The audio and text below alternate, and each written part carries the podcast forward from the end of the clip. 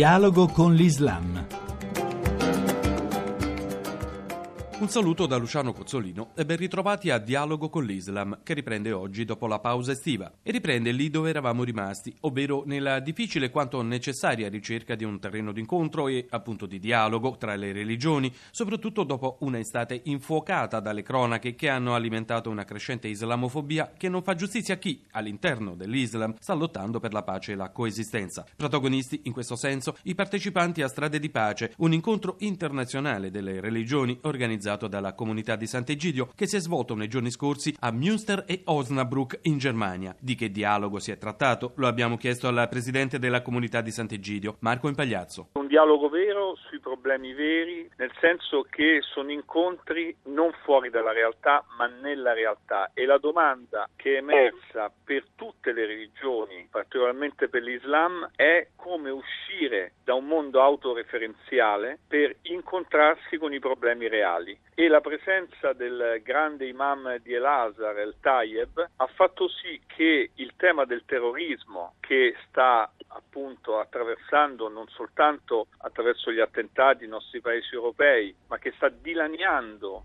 i paesi musulmani questo tema fosse affrontato in maniera netta da una delle più grandi autorità religiose dell'Islam che ha definito l'ISIS o comunque i gruppi terroristi dei trovatelli di cui non si conosce né il padre né la madre, ma che si sono trasformati in pochi anni in dei mostri. Questa è la sua definizione dei terroristi che si fondano falsamente su credenze musulmane. Soprattutto dall'Università di Al-Azhar arrivano segnali positivi. Come si possono tradurre in passi reali?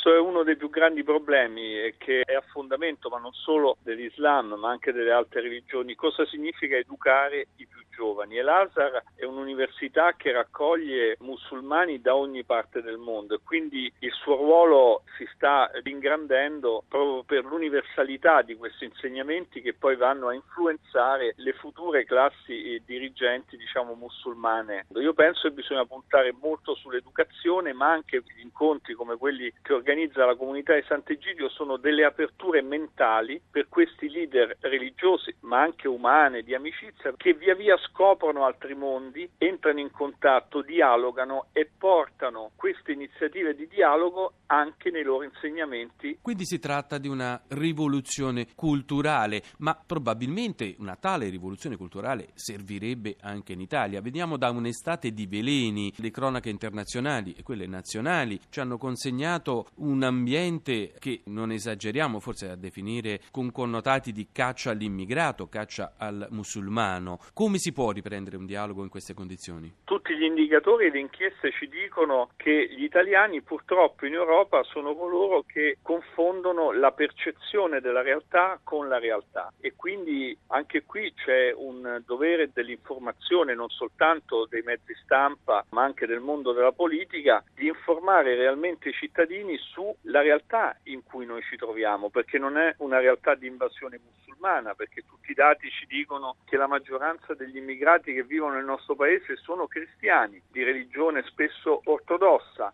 che non è vero che gli stranieri o i cosiddetti immigrati delinquono di più percentualmente degli italiani e così via. Ci sono una serie di dati reali che contrastano fortemente con la percezione che i cittadini italiani hanno e se questi dati finalmente fossero assunti dai cittadini italiani si potrebbe avere un nuovo approccio sui temi dell'immigrazione, del dialogo con i musulmani o con le altre religioni e lavorare sempre più in maniera pratica, concreta per fare del nostro paese un modello di integrazione a livello europeo. Perché noi abbiamo una fortuna in Italia che abbiamo immigrati che vengono da più di 160 paesi del mondo, non abbiamo immigrati di popolazioni prevalenti sulle altre se non in pochissimi casi, e questo ci consente una migliore e una maggiore integrazione. E poi va sempre ricordato che la maggioranza degli immigrati sono donne, che quindi si integrano anche molto più facilmente degli uomini. Tutto questo potrebbe fare dell'Italia un paese leader nel tema dell'integrazione.